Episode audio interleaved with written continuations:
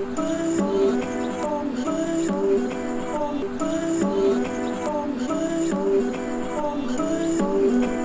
just trying to make it all make sense. The More. You Know. Podcast.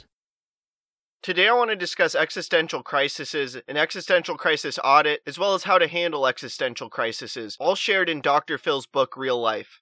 No matter who you are or how old you are, you've likely gone through an existential crisis or could be going through an existential crisis in the future. Because of this, it's vital to understand what an existential crisis is, be able to assess if you're going through an existential crisis, as well as having awareness surrounding how to handle the existential crisis. So, with all this being said, I first want to define what an existential crisis is, then go through Dr. Phil's existential crisis audit, as well as providing some of the things that Dr. Phil suggests that you do if you're going through an existential crisis. And I'm now going to start by defining what an existential crisis is.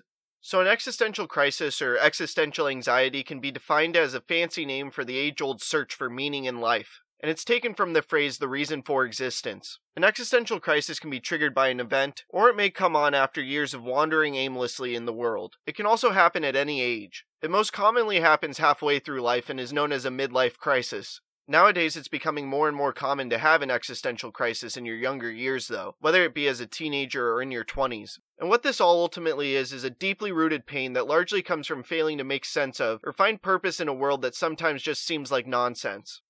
And so now that we understand what an existential crisis is, I now want to go through Dr. Phil's existential crisis audit. It helps you figure out if you may be experiencing an existential crisis. So the audit is a series of 10 descriptions of specific thoughts and feelings that should be responded to in four ways. The first is with a never, meaning these emotions or thoughts have not been present or you have not been aware of them. The next is occasionally, meaning that you have been aware of them, but they have not interfered with your life as it is.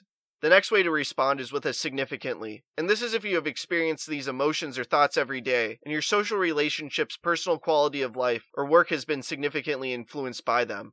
And the final form of response is severely, meaning you have been severely limited in how you can embrace your present relationships, personal life, or work in the same attitude. So I'm now going to go through Dr. Phil's existential audit. Number one, I'm worried that I have a set number of years left in my life, and I have yet to truly start living.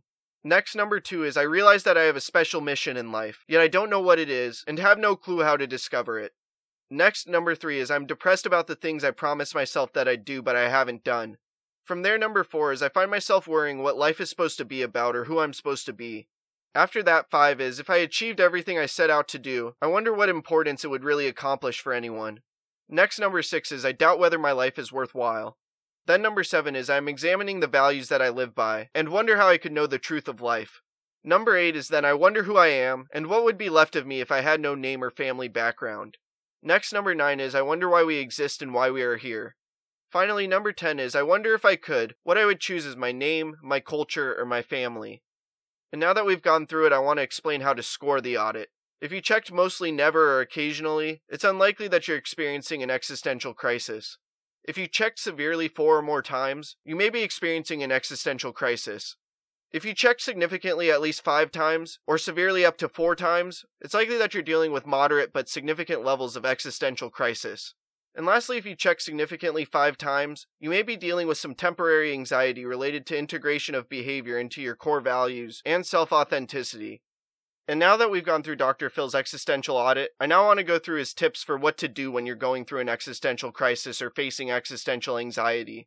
The first is to identify de stressing activities that enhance self care. It's extremely important to figure out ways to strengthen coping skills. You should also focus on creative, constructive activities that enhance self worth. Going through an existential crisis or existential anxiety can be destructive towards your self worth. You should also focus on expressing interest in others. Focusing on being present with others will help. You should also break a sweat. The feeling of crisis or being stuck can always be improved by the chemical enhancement that comes from working out. You should also explore forms of therapy, and these are not just with a therapist, but also things that you can do personally, such as meditation, visualization techniques, or self hypnosis. You should also learn to breathe correctly. Doing so will help you stay calm and mindful.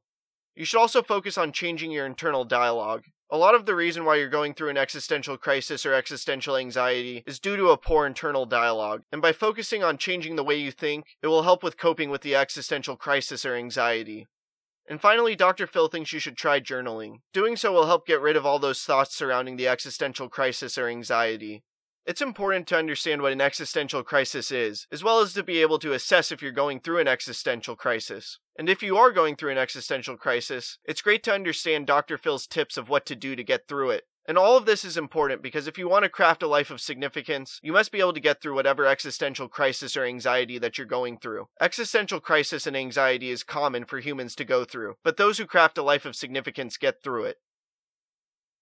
Personal development is something often not shared with those in high school, college, and recent graduates, even though it could drastically minimize failure and mitigate struggles. I wrote The More You Know, a young man's guide to living a life of significance and fulfillment to make a change to that. My motivation for writing the book was to impact those between 15 and 25 searching for something more or feeling stuck. And reading this book will transform your life, instilling the necessary principles, concepts, and philosophies, enabling anyone to create a life of significance that changes the world. You will learn about jumping in the deep end by taking opportunity, handling family, friends, and a big network, relationships and sex, significance over success, gratitude and appreciation, justifications, empathy, authenticity, being no different than those you look up to, being the hero of your own movie, having a choice in understanding what's in your control, focusing on you, life not being all butterflies and rainbows, the fact that it could always be worse,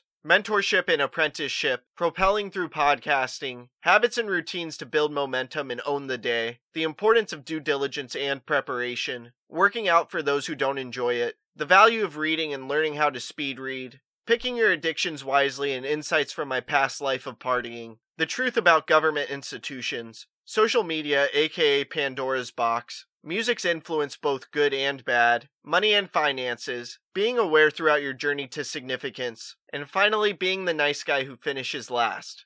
I've priced the book to be extremely affordable to make as large of an impact as possible, and you can get yourself a copy of the ebook for 99 cents or a paperback version for $8.99. Check the link in the podcast description or search for the more you know on Amazon to get yourself a copy. I hope this talk makes a positive impact in your life. Please subscribe to the podcast wherever you are listening or watching it. Check out other episodes, leave a review, and follow us on social media at More You Know Pod. Again, thank you for listening as we propel with podcasting through the more you know. I'm